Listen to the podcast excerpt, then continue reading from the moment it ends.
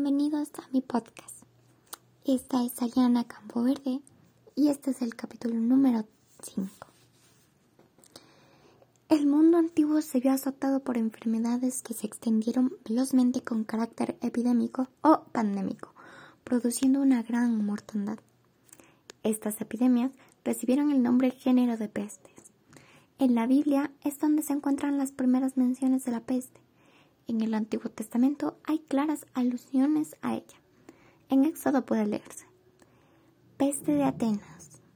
Una de las epidemias más devastadoras de la antigua Grecia fue la peste de Atenas, que se propagó en el año 428 a.C., narrada por Tucídides en su obra Los grandes calores y las guerras. Peste de Agrigento. Diógenes Laercio recorrió varias leyendas sobre la muerte de Empedocles, en la que además del físico filósofo fue reconocido por sus habilidades como médico y sus actividades relacionadas con la magia o el chamanismo. La peste del siglo III oruniana de Egipto se extendió con rapidez en Grecia e Italia, devastando el imperio romano. San Cripiano, obispo de Catargo, dejó el siguiente descripción en la dolencia.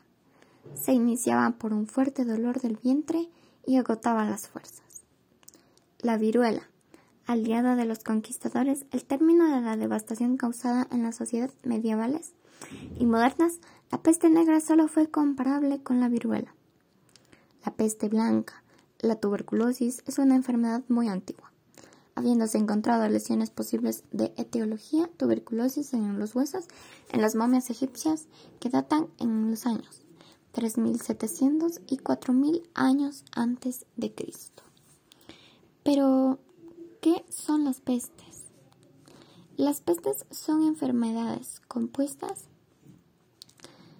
Eh, las pestes son enfermedades compuestas en enfermedades que datan a ser un poco más fuertes. Pero es una infección, es una enfermedad infecciosa causada por una bacteria llamada pestis de Yersina. La peste ocurre cuando por lo general comúnmente o roedores y las plugas, eh, pero también puede ocurrir en seres humanos cuando son mordidos por alguna pulga infectada con la bacteria de la peste cuántos tipos de peste hay, eh, cómo fue la peste negra. Aunque originadas por la misma bacteria, existen tres tipos de peste, cuyos síntomas varían: bubónica, septicémica y neumónica. Por ahora existen los tres tipos de pestes que se nombró, que causan inflamación de las amígdalas, la adenoide y el brazo y el timo.